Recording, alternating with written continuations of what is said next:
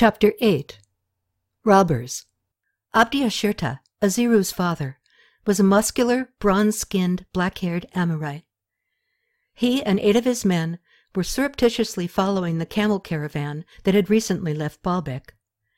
They were recognized as dye traders by his point men, and he knew they carried a prize worth stealing. The dye traders hired the camels to enable them to skirt the Qadesh plains quickly.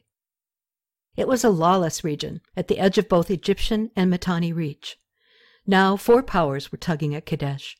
Besides the old love and hate relationship between Mitanni and Egyptian might, the Hittites pushed down from the north, and the Amorites agitated a local struggle from within. It is just as I thought, Abdi Ashirta told his men. The camels are going along the eastern road to Qatna. They are on their way to Washukanni, to King Tushratta's palace.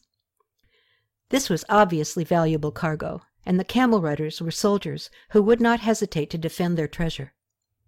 Abdi Ashirta was not in a hurry to confront the men, but he knew the road split on the other side of Qadesh. The road to the right led to Qatna, while the road to Ebla went to the left. Currently, Qatna was allied with King Tushratta, and the traders would find a haven there. Abdi Ashirta needed to accost them before they reached Qatna's fortifications. If word came out and Qatna's troops were mobilized, they would lose this chance. Lifting his hand high, he circled it, giving the men the signal to set arrows to the ready on their bows.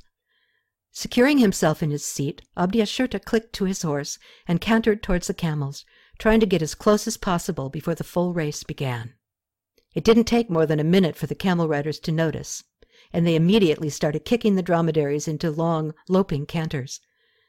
This helped the pursuers, though, because the increased speed loosened the caravan's tight formation. Abdi Ashirta could now discern which riders were tethered to the camels carrying the dye. Shoot the ones that have the tether lines, he yelled as he pulled his bow and sent an arrow zipping forward. His arrow flew uselessly out of sight, and he quickly reloaded and fired another. This one hit a fellow in his lower back. Not enough to push him from the bulky camel saddle, but it caused him to slow and let go of the tether.